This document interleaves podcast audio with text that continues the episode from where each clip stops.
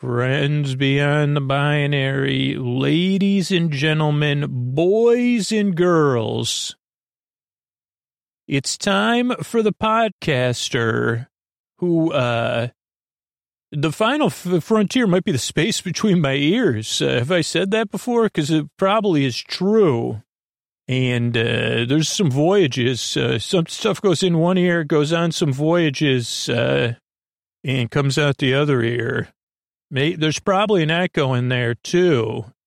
And you might be like, what is this? Where am I? Well, welcome to Sleep With Me. It's a podcast that's here to keep you company, take your mind off of stuff so that you could fall asleep. I'm so glad you're here. Thank you for checking the show out. If you're new, if you're a regular listener, oh boy, so glad to see you again. Or listen, you know, you know what I'm saying. Uh, I hope you're getting comfortable or easing your way into bedtime.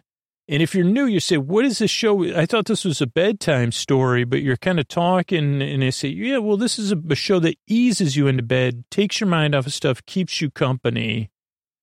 It doesn't work for almost anybody on the first try, so, so first try. So give it a few tries, see how it goes. I'm so glad you're here. And the way it works, uh, you know, I'm just here to, you know, be your friend in the deep dark night, just like someone you would call so the structure, we're going to have some support. Then we'll have a long meandering intro uh, that's meant to kind of ease you into bedtime.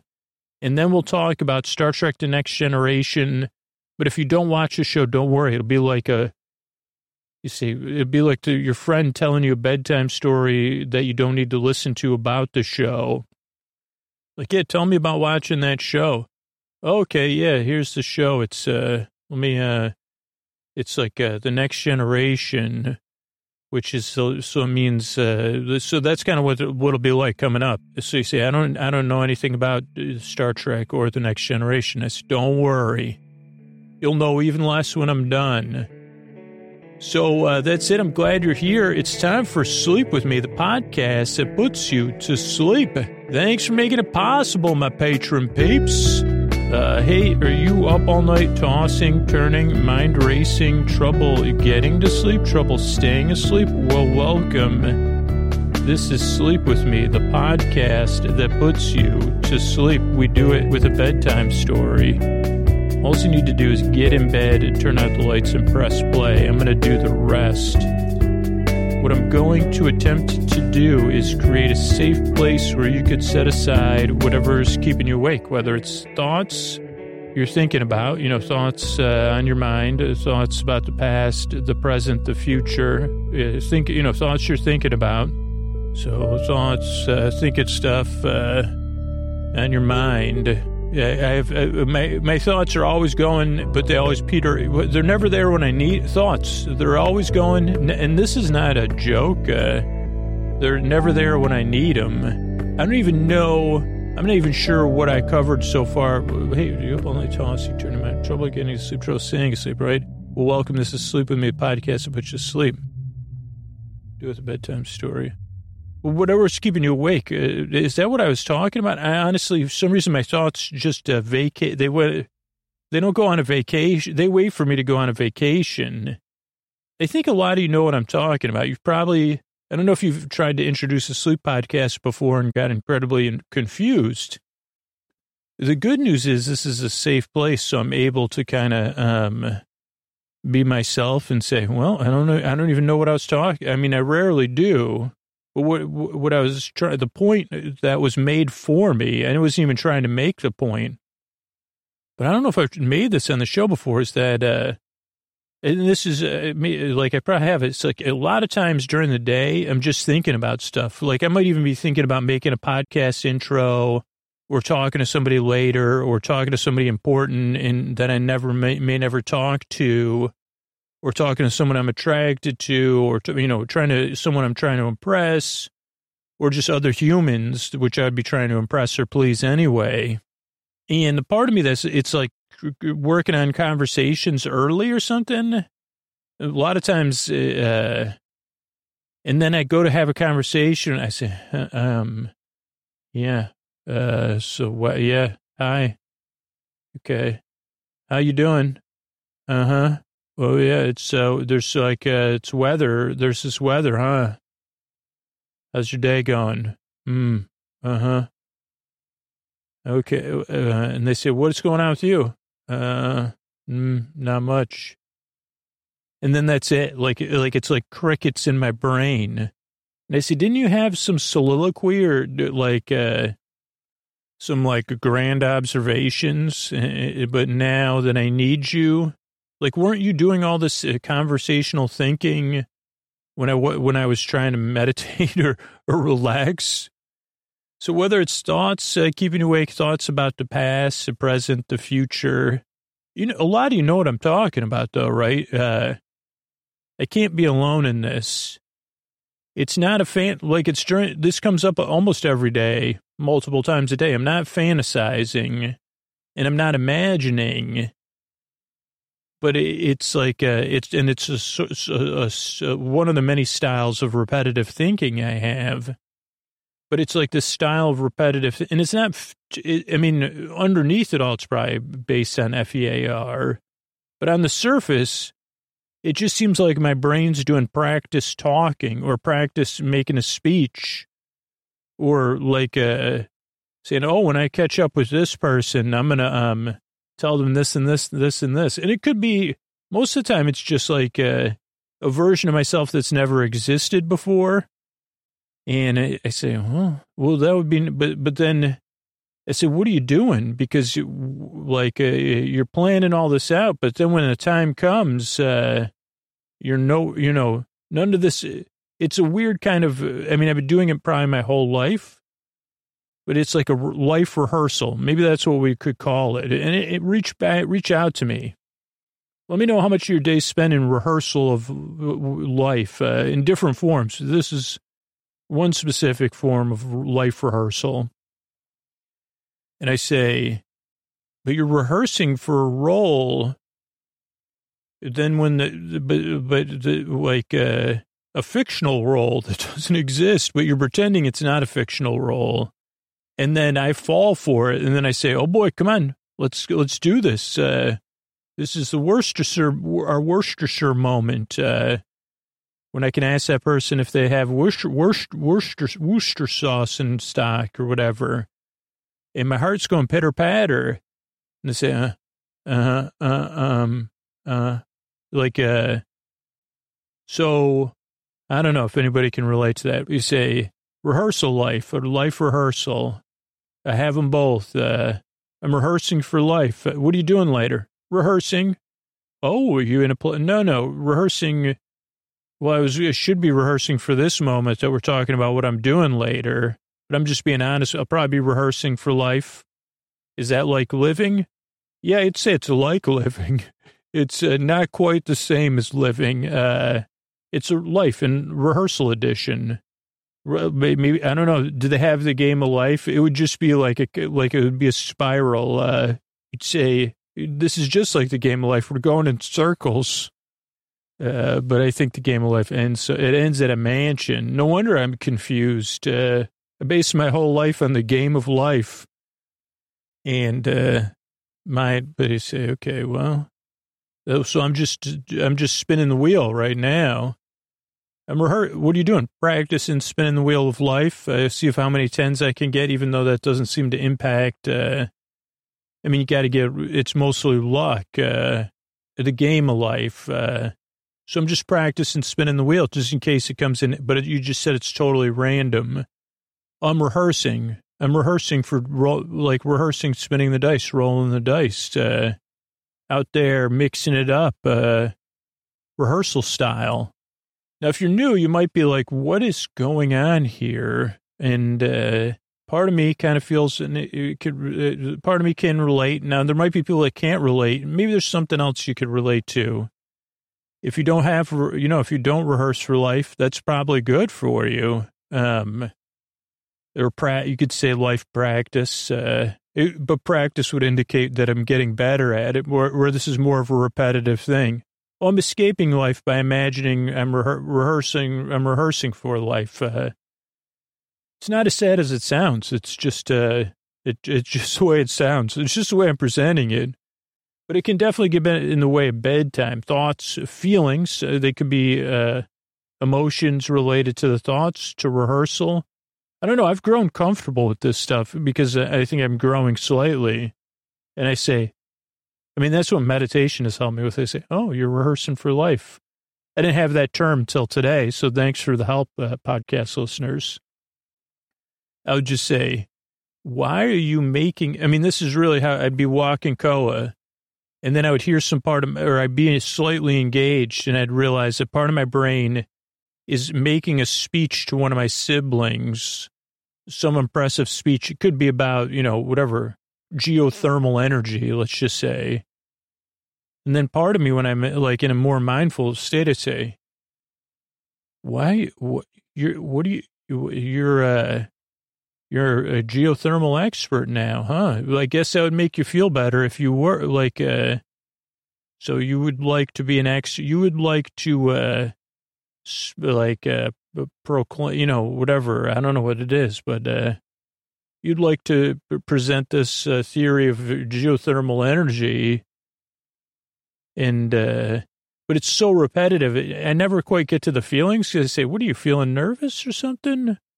Or you just really like to be a like a, no i don't want to be a ge and then the part of me saying no i don't i'm not interested in being an expert in geothermal energy just sounding like i'm an expert.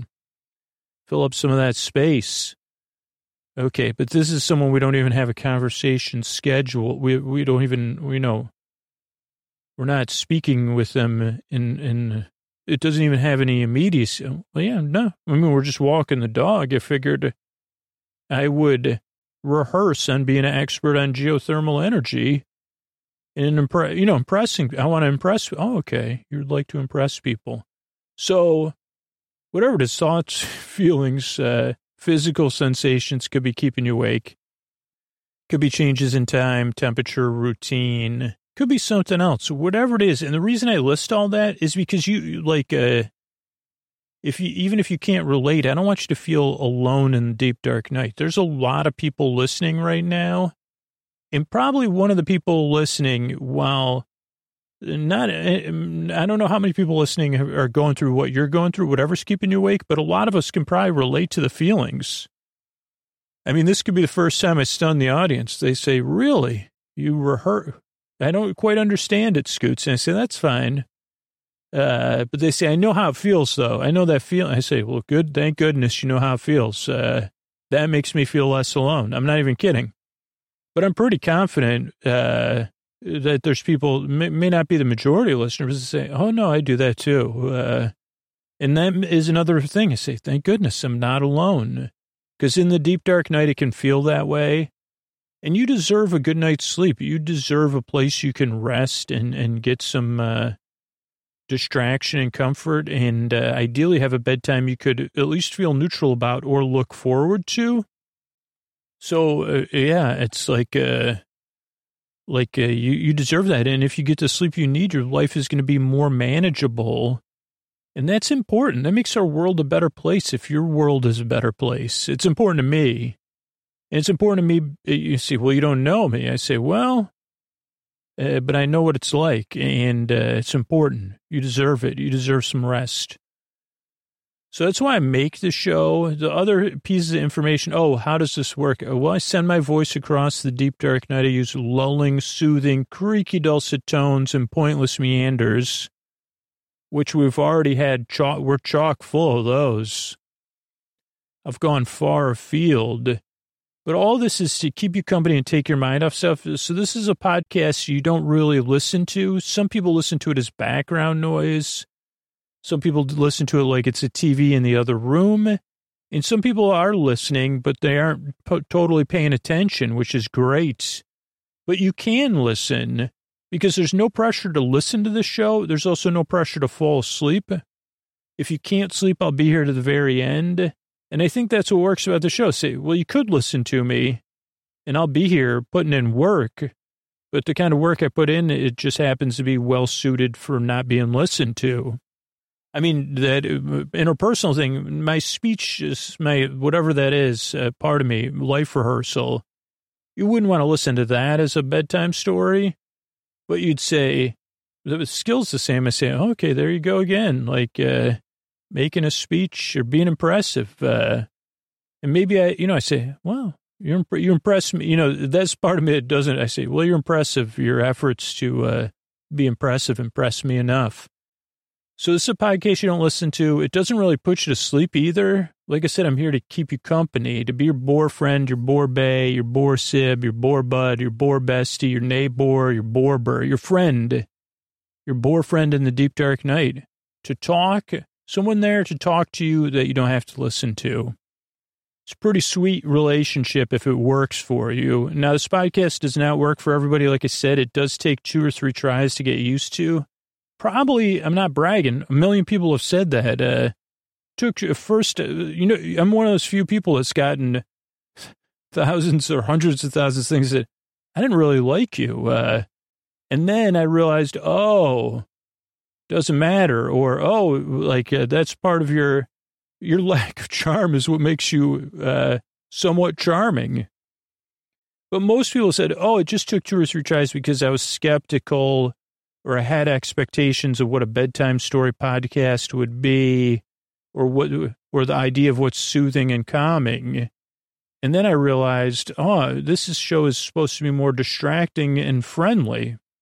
So it does take two or three tries. If you already loathe the show or you tried it already a couple times, sleepwithmepodcast.com slash no thank you has other sleep podcasts and other stuff you could check out. So check those things out.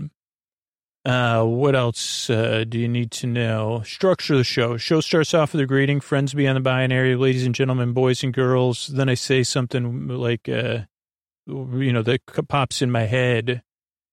Uh, and uh, that's so you can feel seen and welcome. And you say, well, I might check this show out. Then there's support uh, so the show can be free and come out twice a week, which, you know, it's not a lot of podcasts that are coming out twice a week. Uh, uh, that are over an hour. But the, the, so that's what enables us to do that. Then there's support for the listeners of the show and communities around the show. Then there's the intro, which some people either lump in with the support or they get, um, at first they say, what is this? Uh, you're talking about life for her. And I say, yeah, the intro is kind of like a life rehearsal too because uh, if you're new, it kind of introduces you to the podcast. But for regular listeners, it might be their favorite part because it's the only part they hear. But for most regular listeners, there's a percentage of people that skip it, and there is a percentage of people that fall asleep. But for most listeners, it's totally normal to listen to the intro as you're getting ready for bed or in bed getting comfortable or doing some sort of other wind down, relaxing activity.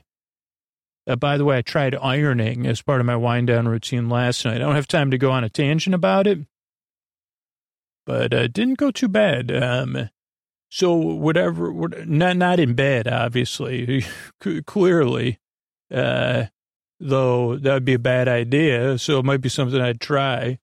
But so the intro is meant to help give you a buffer between being awake and being asleep to ease you into bedtime.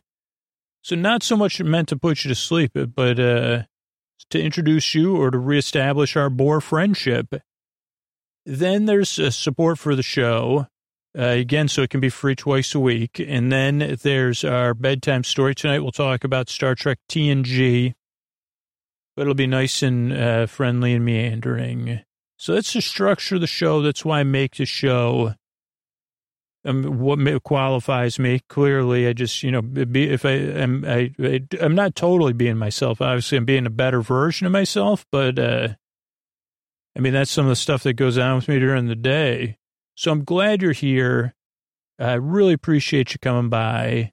And I hope and I yearn and I strive to help you fall asleep. So thanks again for checking the podcast out. And here's a couple ways we're able to do it for you for free twice a week. Everybody scoots here. We're talking about uh, Star Trek The Next Generation, uh, Season 3, Episode 21, Hollow Pursuits. And we'll go through my notes first, uh, maybe stop. I don't know if we, we need to uh, look anything up. And then we'll roll the tape for some dialogue. Uh, door to 10 forward. Denim Oh, Deanna in blue. Barclay like a Western at a bar. So we're in 10 forward. We see Deanna Troi in a, uh, she come, I think she comes into 10 forward in this like, uh, kind of formal blue dress. And Lieutenant Barclay, who is not a main cast, uh, but is a familiar face if you're around in the 80s, Dwight Schultz, I think. And, uh, yeah, we could look that up. Uh, well, let's get through to the open. But he's there. Guinan is also in blue, but in a similar blue. I don't know if it's a royal blue uh, to uh, Troi. Uh, Guinan is tending bar. Barclay's got a bottle of liquor and, a, you know, a glass, uh, and is seemingly uh, under the influence. So that's like our first thing of like, something's not right here, because uh, it's not, that's not synthehol you're drinking.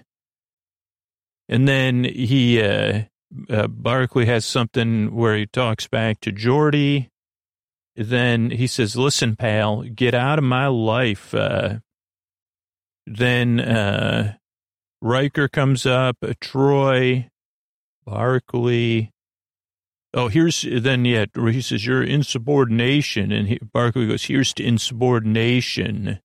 It was very much like the movie A Christmas Story like it had the v- very same feel. I mean, it was a fantasy sequence anyway, in like a fantasy of an empowerment sequence.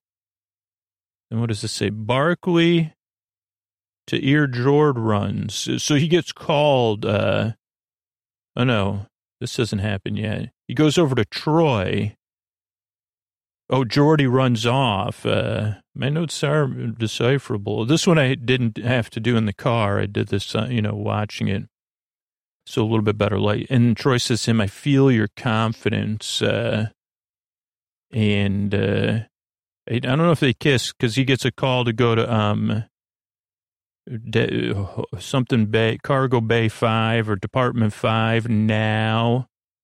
Uh, darn it or something, darnation, be right there. How does the captain know? Oh, how does the computer know when to call back? Like, this is one question I had at the very end and the beginning. So, you know, I'm only used to the speakers we have, the smart speakers, where you say a wake word, then you talk to it, and, uh, and then hopefully it stops. Uh, but I, like, uh, I just didn't know because he was already talking. Like he never used, I didn't hear him use a wake word to say, oh, reply to Geordi, but don't reply to the part I'm saying under my breath or whatever.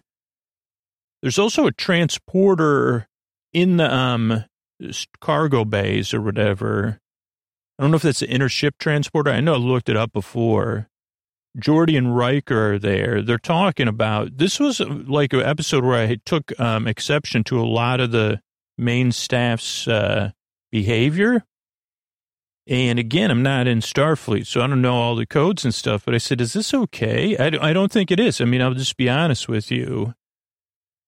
And uh, the things need to change around uh, this ship. Uh, and I'm not okay with some of this stuff. Uh, especially, I mean, I very much relate to Barclay. I think I'm a little more, I'm on time, so I don't have that issue most of the time, except when I'm late. Uh, but uh, I mean, I have social awkwardness. I have an inability to communicate directly and clearly, even when I'm not feeling socially awkward.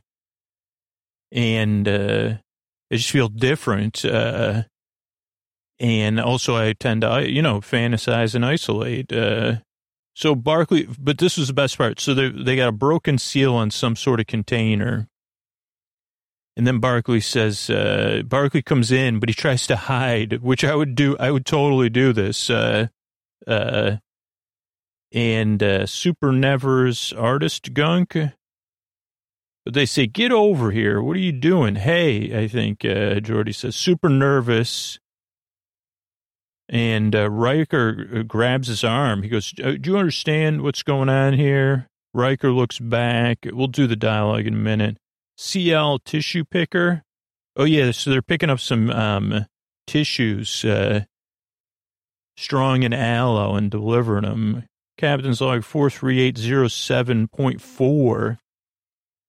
everything, everything looks normal. So they're having problems with this, uh, floating thing. What is it? Maglev something or other. It's, uh, not working.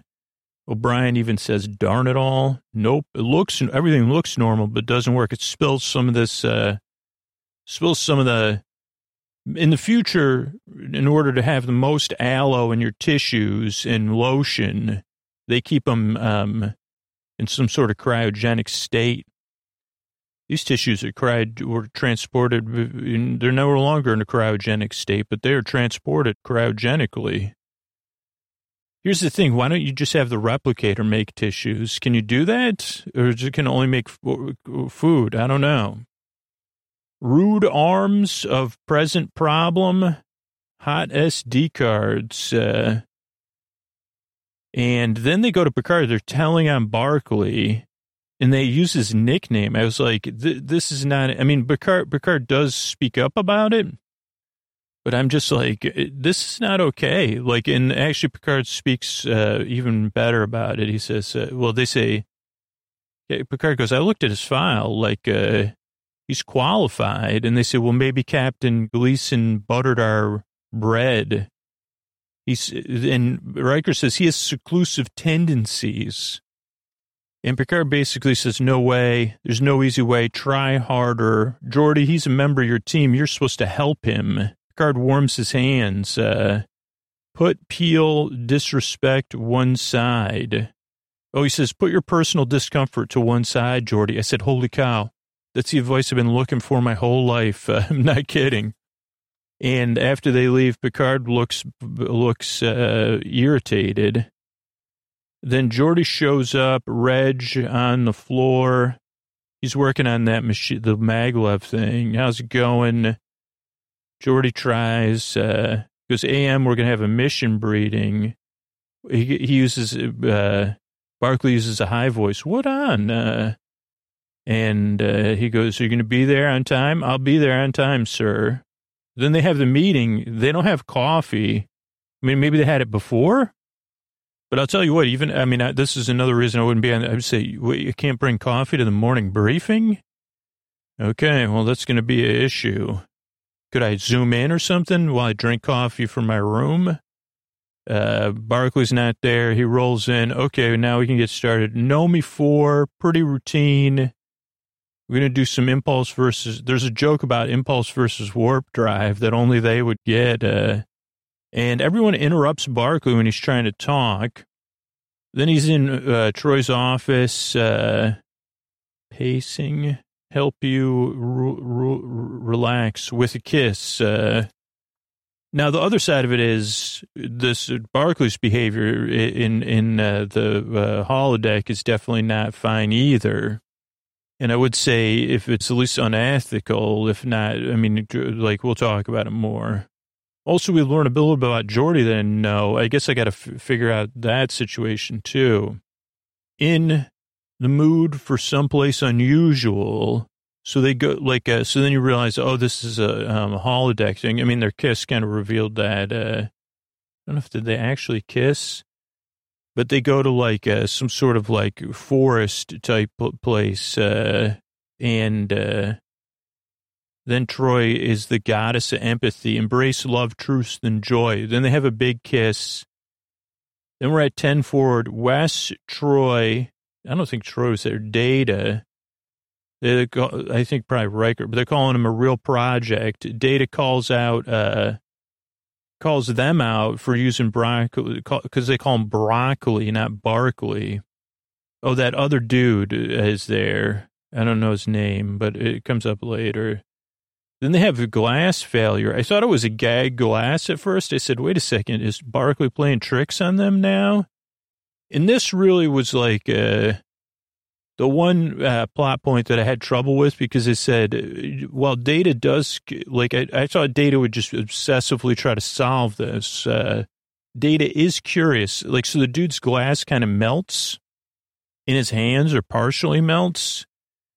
And they dis, I mean, they don't totally dismiss it, but they say, uh, they could look into it. I mean, I guess they're following formal things. They got to find, it, figure out, uh, unshielded power source. Well, there's 4,000. Well, I'll put Reg on it. Uh, Another mystery. Power system leak was going to try and explain, and something could be related. So it could be related to the, maybe somehow it's related to the maglev thing. Uh, ride the glass. Uh, Barclay suggested the link. Uh, he he he talks like me. Barclay does.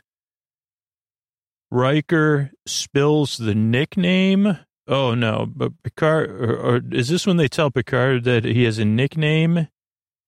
But actually, Picard, uh, oh, Picard accidentally says his nickname. Says, "Thank you, Lieutenant Broccoli." Excuse me. Data says Brock, Brock, Bark to Brock's easy, but Picard's PO'd. And the reason I chose this episode is I was trying to get a little more Guinan. So Guinan and Geordi are talking. She's in orange and yellow, almost like a fleece-like material, a velvet fleece. How do you know that? I know. He's a decent flail in family. Oh, so we'll talk more about this when we get to the misfit. Uh, filling in. Oh, fitting in repels repulses me. That's what uh, tr- uh, Guinan says, the man is nervous. I'd probably be late and nervous too if everybody's on my case. Uh, that's not the point. Are you sure? No pat. Here's the other thing. So Barclay's in the um holodeck. We all know what goes on in the holodeck at this point. So I just can't. I mean, I guess if you were an officer, you'd be able to override passwords. But couldn't there be some sort of, I mean, I guess Barclay would forget anyway, but it's like, I mean, I realize you can't lock the, the lock everybody out of the holodeck. That wouldn't work. Or maybe, maybe they learned that lesson. But couldn't you like put like change the lights out front or something to be like, hey, uh, I'm using the holodeck after dark, holodeck after dark, uh, okay? I mean, I guess you'd always use it because who would want to see you, like, even if you were like, hey, I'm just going to go uh, ride a bike on the seaside. I'd say, I don't want to be interrupted, you know, like I'm going to ride a bike on the seaside on the holodeck. Uh, and they said, really, riding a bike? I said, yeah, no, no, actually riding a bike on the seaside. Uh, like that's not, that's actually what I'm doing. So it's just surprising me you could just walk right in. But again, that could just be, they say, dude, we don't need to put that in there. Geordi's an officer. And I say, okay, fair enough. But, uh, you know, for me, I would put at least, like, I'd put like a piece of tape at least so doors would pause and they say, huh, somebody put a piece of tape on this door to the holodeck. Uh, maybe I should only take two steps in also, shouldn't there be a holodeck paging system? I mean, how about that? Like you pause the holodeck and obscure, like blurify it or something. I don't know. I mean, it's good because without the revelations, uh, we can't get to the conclusion. No paging system, yeah. Uh, Geordi goes in and it gets weird fast, uh, really weird. It's weirder at the beginning. We got Beverly and Wesley. Wesley's dressed like uh, Peter Peter Pumpkin Eater or something, or little boy Blue. I couldn't even, I didn't even recognize him. Beverly is dressed in some sort of like uh, Victorian thing. She's on a swing. There's music, British accents, self self taught Mr. Captain Picard. Uh, sees Geordi. Oh, okay. So then there's like, uh, I think this is the next part. So then they say, where's, um, so he says, Beverly, Wesley? Oh, Wesley's in trouble. Uh, he's been grounded by, uh, Mr. Barclay. And, uh, they, then it's like the three musketeers versus Barclay, Data, Geordi, and Picard, I think, or Riker. And then he goes, Barclay, man, like, so then they see Geordi and then Barclay sees Geordi. And it's like, oh dear. So then we cut to 10 forward and Barclay's like, I guess this is it, the end of my career. Uh, he was really just having fun, uh, like fencing. But, uh, I've spent my, a few, oh no, Geordi says, and I quote, I've spent a few hours on the holodeck before, Reg never used actual other staff members, which it should, the computer just should just be like, no, it can't do it. I mean, that's the easy solution. Also in the background, Guinan brings them two warm milks because she says that's what Barclay drinks. Uh, he says it's kind of unusual. And Barclay, to his credit, says, I need to blow off some. I mean, only the thing with Geordi says, I have to blow off some steam. I want to feel empowered. Uh, Geordi misguidedly says, It is kind of therapeutic, but you should talk to Troi. Uh, then something is my life, so I'll have to figure out what that is. O'Brien to uh, LaForge. Uh, we got trouble in the transporter room. Talk to Troi. No, no, no, no, no. I mean, there's a friend and your commanding officer, so you have to.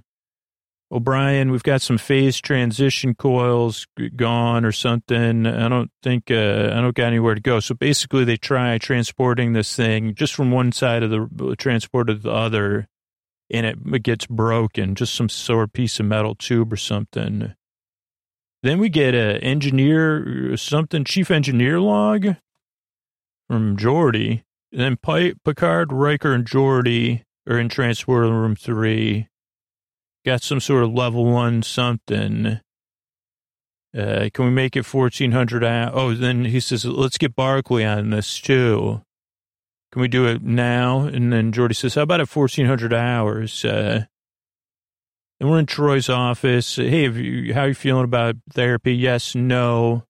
Which one? Are you intimidated by a therapist? Uh, yes, no. Which one?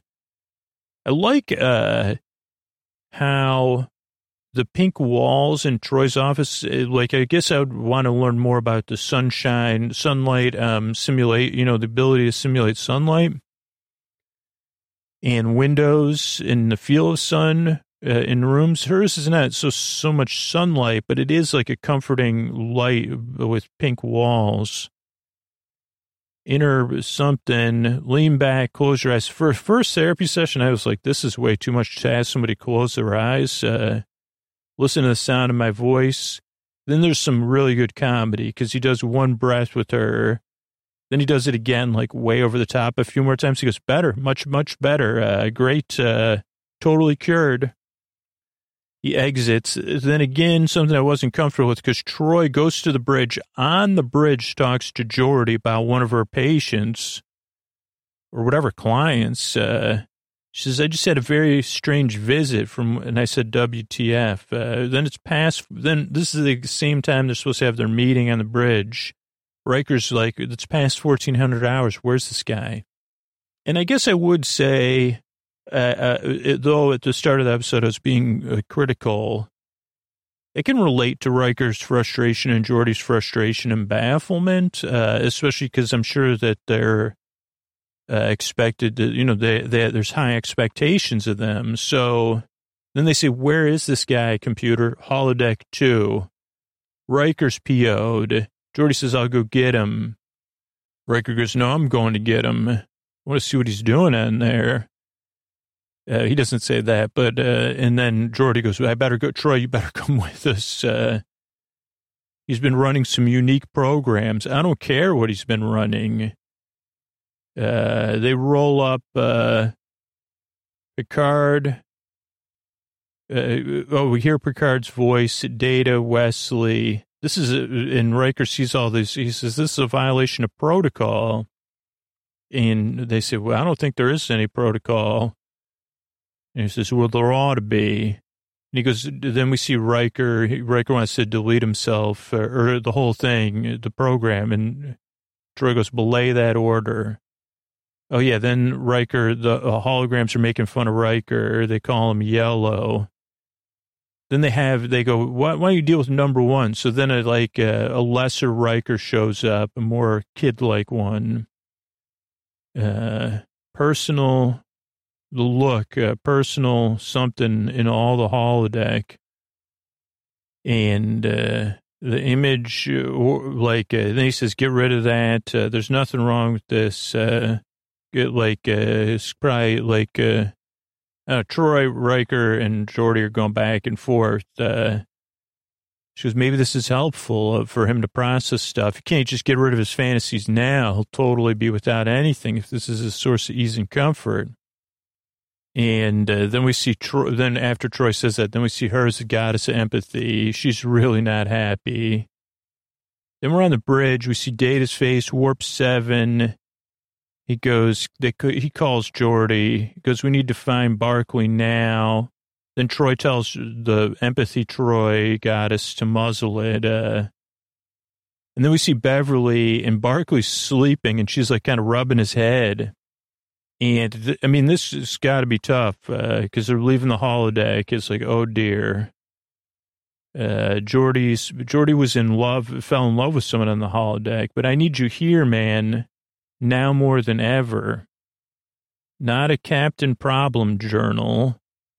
Okay, so all of a sudden the, uh, uh they can't unlock the warp drive, so it starts uh, increasing 6.6, 6.65, 7.7 and uh, there's like a Picard zoom. They're already up to warp nine.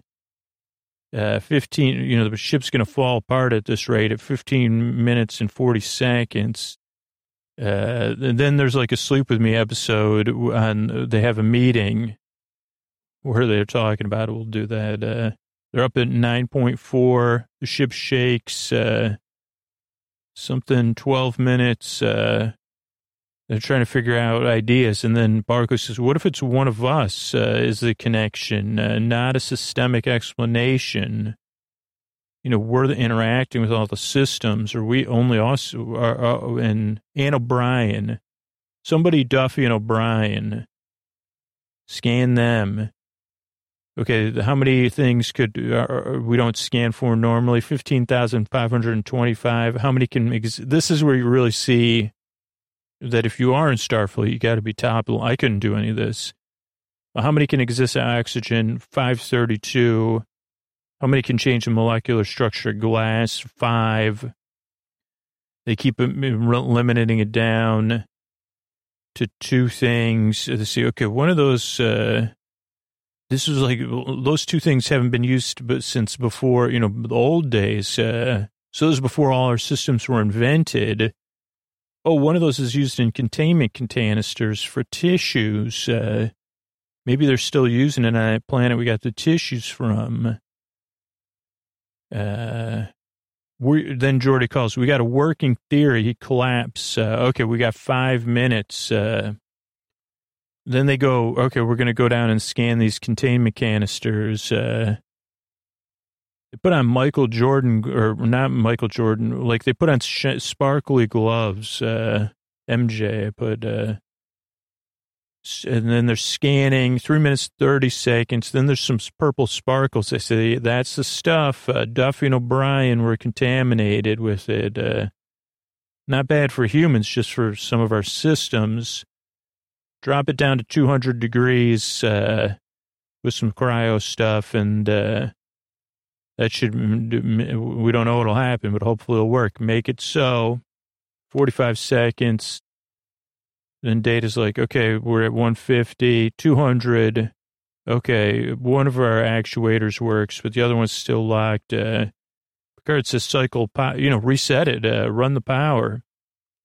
Luckily, that happens nearly instantaneously. Okay, shut it down. We're saved. Slow it down. Nice work, Jordan Barclay. Glad you're in the real world today with me. Then we're on the bridge uh, with all the crew that had appeared in Barclay's dreams or fantasies. He walks to the front of them and talks, My decision here to leave you is so difficult, uh, but it's been fun. And then we realize it's a simulation. And then he goes, uh, erase all pro, erase all Barclay programs. And then he goes out, but then he says, except program nine. So I don't know, like when you leave the room, does that when it empties the trash? Like, cause to say, you already erased them. I've done that before. Like it's like formatting versus erasing, I guess. Uh, and uh, then he, f- f- something out the episode, uh, forces out episode sand. Okay, we got Guinan and Barclay. Wherever you go, trouble follows. Lieutenant Barclay, you're on duty. No synth, no hanging out. Is that a fact? Uh, Geordi says, yeah, observe it. Get back to your post. And he says, look, pal, why don't you do me a favor? Take your attitude, get out of my life. Uh, then he gives a, a, like a slight push to Troi or Geordi. Then Riker stands up, walks over. Insubordination.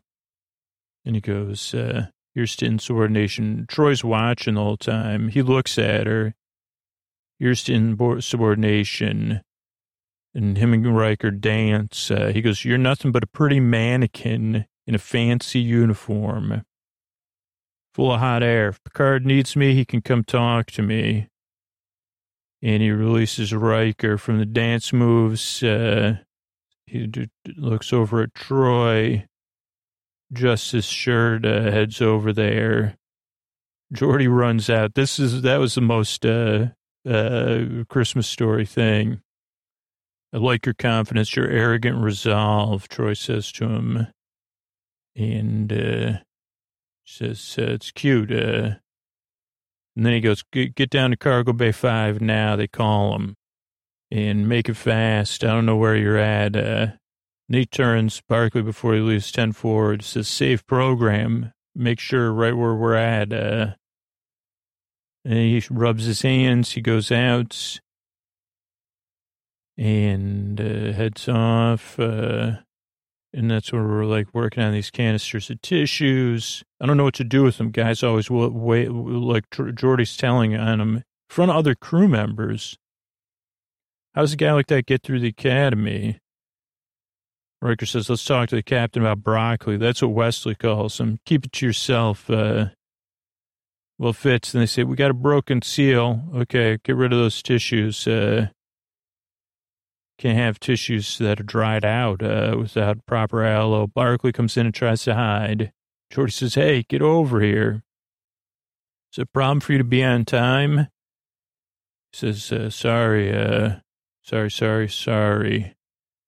Squeezing his hands. Uh, you had a bit of a communique, which, uh, and they go, we don't want to hear it. Like, uh, we're getting an intermittent problem with this uh, anti-grav unit. And then he goes to try to walk by Riker. Riker says, I'm sick of reading your name on reports. Uh, I don't know what you got away with on uh, last posting, but this is the Enterprise. We have a different standard here. Understood?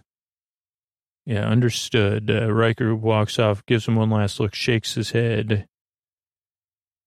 Doors close and episode opens, uh, and then we have a captain's log 43807.4. Yeah, we got those tissues.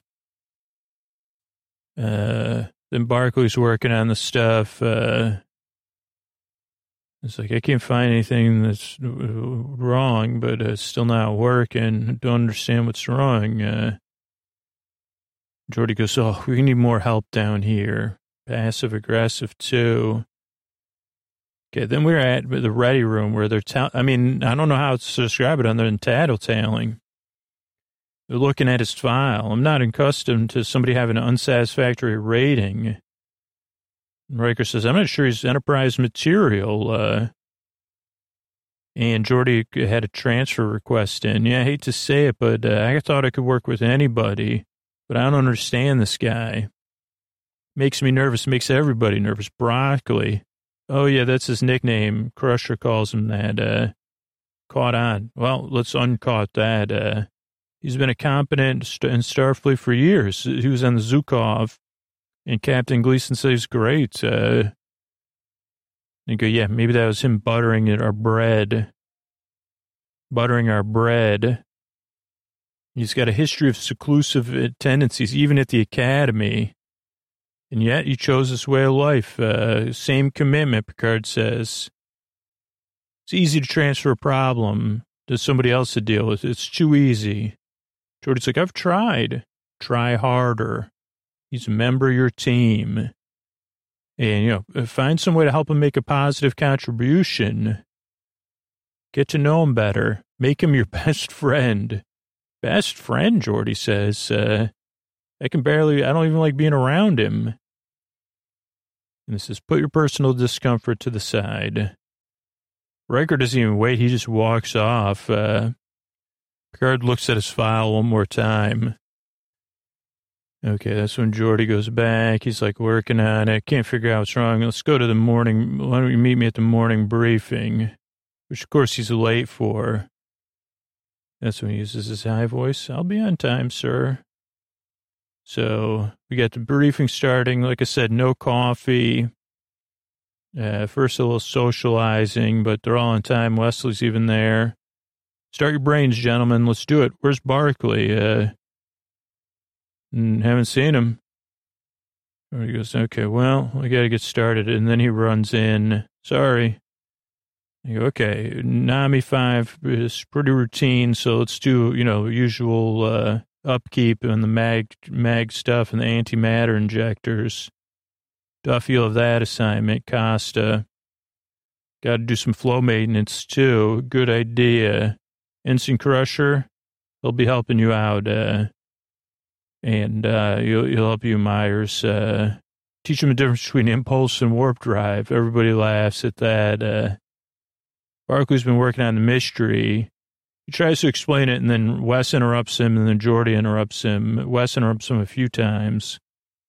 What have you found out so far? Well, I mean, Wesley is does talk about like he's like I was trying to help him like brainstorm or brainstorming, but he is interrupting him, and even Geordi like uh, I mean the guy doesn't have any ability to assert himself, uh, but uh, yeah, he's like, uh, okay, check out the flow capacitor, anti-grav chain collapse. Uh, okay, great. Uh, so he's not seen or heard in this scene, even though Geordi's trying. Then we have a scene with Troi. I don't know what to say. He's kind of, you know, I should have told him to mind his own business, that kid. Uh, I know more about flux capacitors than, uh, I need to hear from a 17 year old. Uh, they say, Reg, calm down. You're getting too upset. Uh, why so hard on yourself? Uh, he goes, You don't know how hard it is being me. And she goes, I understand. You got to let it go. Let it go, you know. You're here with me now. He goes, Okay. And uh, she, she starts rubbing his shoulders and uh, say, okay, I don't know if I. Uh, you're like, oh, okay, this is uh, whatever that thing's called, um, uh, imitation station, whatever it's called, uh, holodeck. Uh, then he makes a new, you know, the forest appear. She becomes the goddess of empathy. Then we go to 10 forward. It's uh, Duffy, I think, uh, Data, and Wesley. And he's like, uh, I thought we were trying to pitch ideas, Wes. Or Wes says, because, uh, well, I'm trying to, Barclay is my new project. Uh, by the way, no nicknames. Uh, I'm just trying to get him out of his shell. Uh, this data says, I don't understand. Nicknames supposed to be when you're friends with somebody, but you're using it clandestinely and it's supposed to be uh, nicknames generally denote, denote fondness uh, between friends. Uh, and this seems like not not in that spirit, friendly spirit. Uh, Geordi goes, "Yeah, you're right." Then we have the leaking glass. Uh, guy says, "What in the double hockey sticks too?" And uh, Data checks it out. Uh, can't be the replicator. Totally bizarre. Unshielded power source. That means we're going to have Barclay. Can you help us with this? Uh, another mystery. Well, I thought you told me to work on this other thing. Uh, the antigrav. Uh, they show Riker. Go to put in at Starbase. Well, we'll have a better idea. Barclay's running a check on the power systems. Could be related between the two incidents. And Picard goes, huh, really? Uh, Will your investigation affect our power during the mission? No, no. I mean, we'll shut some stuff off, but we'll have it, uh, we'll figure it out, uh, a few at a time. So, you know, I got a plan. He goes, so he goes on and on and on like I do saying it shouldn't. Then he says, and look forward to your report, Mr. Broccoli. And Riker almost cracks up. Uh, And that's when like Riker's just not pleased. Data has to comment on it, but Data realizes it and turns away. Picard has not just looking mad. He's like a little bit embarrassed. Uh, then we have, uh, yeah, I know him, Guinan and uh, Geordi.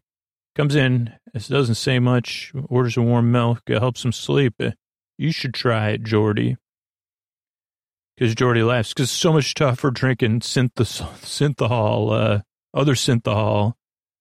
Geordi goes, I can't figure this dude out. Uh, he doesn't talk much. Uh, does he have any friends? Guy says, not that I've seen.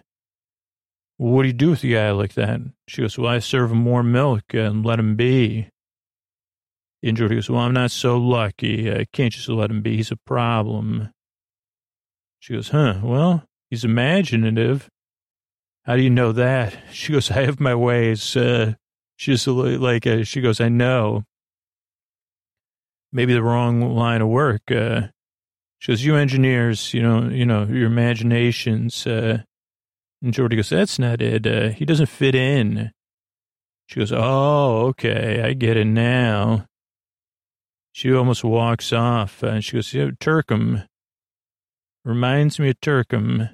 That's my mom's brother. Uh, he was a family misfit. Uh, everybody said, don't bother with Terkim.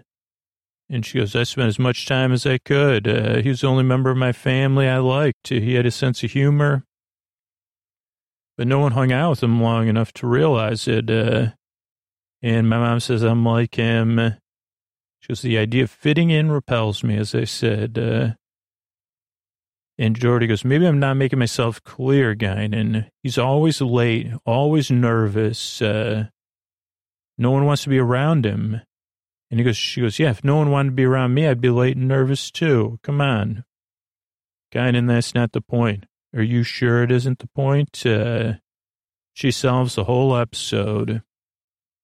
Once again, Geordi calls Barclay, can't get hold of him. That's when he goes to the holodeck. We see all the weirdness. Uh, it's okay. Let me get, let me talk to Mr. Barclay, right? Uh, Got that kind of Three Musketeers type scene. And uh, then they finally realize it's pretty extensive action scene. Really good, like action and humor. And that's when he says, Oh, God, Geordi's here, the real Geordi. I'm fired. Uh, he goes, I'll just uh, resign. They're at 10 forward, uh, reassignment. Uh, he goes, I don't, he goes, the whole ship knows I don't fit in here, so I can't cut it. Uh, not enterprise material. Geordi says, I spent a few hours on the holodeck uh, too. Uh, what you do on the holodeck is your own business. Uh, if it doesn't get in the way of work. And he goes, you're not going to spill the, the tea to everybody about this? Uh, the warm milk, uh, Guinan's there. She's, he goes, well, you're imaginative. Uh, it is unusual uh, people you know. He goes, well, yeah, I had to work out my irritation with you. And it's like, dude, no, no, no, no, no. I need to blow some steam. And he goes, okay, you got to talk to Troi. This might be therapeutic, but at least Geordi does advance it. Uh, oh, this is where it's my life right here. Uh, let me read this part. Uh, we, you know, you, do, you don't know what a struggle it's been for me, Commander. I'd like to help. Uh, because I forget, I'm afraid of forgetting people's names, uh, not, don't know what to do with my hands. And he goes, I'm the guy who writes down things, uh, to say when there's a party, uh, and when he finally gets there, he winds up alone in the corner. We're trying to look comfortable examining a potted plant. And I said, that's my life. Uh, because you're just shy, Barclay. Barclay goes, he, he goes, dude, just shy. Said nothing, thanks. He goes, sounds like nothing serious, huh? He goes, you just don't understand. Uh, and then they get interrupted. And he goes, talk to Troi as your friend and the commanding officer. And then we have the, holodeck scene, then the chief engineer's log, then another holodeck scene with the broken thing. Then he meets with uh, Counselor Troi, which is just classic comedy. Uh, really got to watch it. Uh, his breathing, totally fine now. Thank you. Uh, breathe in, breathe out. I think I got that. He says it multiple times. Oh, in through the nose, out through the mouth. Uh, perfect. Uh, problem solved. Uh, so that's when Troi goes to tell Geordi. Then Riker's like, "You're late. They're late. He's late." So then they go, "Okay, let's go to the hall deck and look into this." By the way, it's some unique programs, uh, and uh, we see all these strange versions of the cat, uh, the crew. They can't interrupt this. Uh, where's Barclay? They laugh at Riker. He gets rid of the alternate Riker. I guess the alternate Riker's supposed to be very short because the real Riker's so tall. And uh, Riker's like, Mr. Barclay's going to be in big trouble. Uh, discontinue image of Riker. Uh, and uh, so you have no sense of fair play. They go, Where's Barclay, man?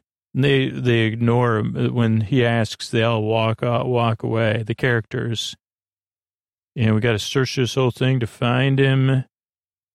And uh, Troi's trying to say this could be healthy behavior until she sees a, a, goddess of empathy, which is the least offensive thing I think. Like, uh, it's just more of like uh, she's just saying kind of buzzwords. Uh, but they say, okay, well, then that's when the warp picks up speed. Well, it just was a, maybe like that one is just like a little malfunction. And they go, we got to get Barclay. He's asleep. He actually says, like, man, I was exhausted. Uh, I was stressed and tired. Uh, they go, we better get to engineering. Let's see what the whole conversation's like. Uh, this must have been, I mean, this would be like one of the most awkward moments in anybody's life at least Beverly, it, it wasn't there. Uh, but yeah, they walk off. Uh, and Troi says, we got a lot to talk about Barclay. Uh, got a lot of work to do, but we got to get to engineering right now. And uh, Riker and Troi share a look. he uh, raises his eyebrows. He says, I was so tired. Uh, I worked 12 hours on the power systems and then the transporter went down. He goes, what about the help from Troi? But you, instead of getting help, you went into the thing. He goes, I can't help myself. He goes, all addiction. He goes, I know how easy it is. I fell in love in there once. Uh, but I knew it was, when it was time to turn it off, I could say goodbye. He goes, the people in there are more real than the people out here, except for you, Geordi, because you don't make fun of me behind my back ever. Uh, Okay, so then they're trying to figure stuff out. The ship won't go out of warp. It's jammed, picks up pace. Now we have a ticking clock for the end of the episode and pretty high stakes. I mean, everyone stays uh, extremely calm. Uh, okay, so this is a Sleep With Me episode. They have a meeting in engineering. Um, okay, we're to get some ideas to forge out. All right, like everybody come up, no idea, no bad ideas. Uh, what about a magnetic quench of the fusion pre-burners? Nope. Uh, magnetic fields, uh, fuel inlet servos caught in cycle. No, the swirl dampeners would be frozen too. Nothing showed up on diagnostics. There were no problems in the flow flow of the. There's nothing wrong with the computer protocols or the power systems, Geordi says. Everything's physically jammed. Injectors freeze, transporters, anti-grav, twisted glass. What's the connection? And they're like, uh, and then they hit uh, nine. They can't separate their ship either because it'll disrupt the, because they're in such high speed. Plasma flow in the nacelles is not working. Got 12 minutes. Uh, what if one of us is the connection? You know, we work with all these things. And this again was very impressive, just showing how they are able to, like, I guess, intellectually and creatively problem solve, uh, but based on a breadth and width of depth of knowledge as a team. And they narrow it down to those two things. Then they narrow it down, oh, which one could be used in containment of tissues? And then they work in theories. Then they walk, but they walk all the way to the thing, which I said, that's, I don't, uh, I guess you can't transport. And they're like, okay, well, we got to drop the temperature. And that all works in the reset. Um, and yeah, I think that's it. Uh, then, you know, they, they drop the thing. They re, you know, they re, they go, okay, just uh, restart the power. And uh, matter injectors online, ventral relay, you know, reset that thing.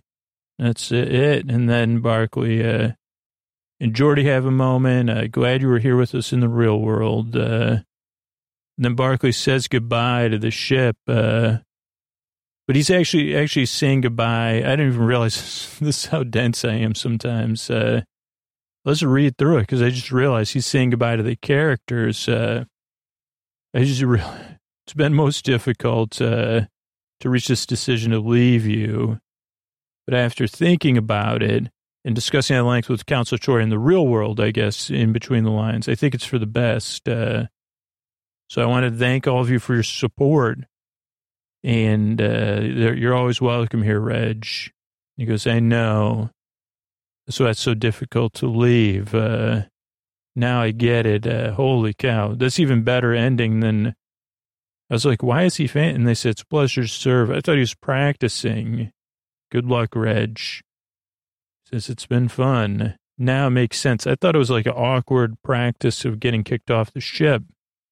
But really, it's like a really touching moment where he's saying he's deleting those programs. Uh, wow. So that's why I watch this show so many times. There's always a new layer to uncover. Uh, almost, I just almost glossed over and skipped over it. So you're really here together with me for a nice little moment to enjoy. Uh, he closes his eyes too uh, he goes to walk off. Uh, and that's the end of the episode. Uh, good night, everybody. Uh, get to, to get one more button to button up off to dreamland. Good night.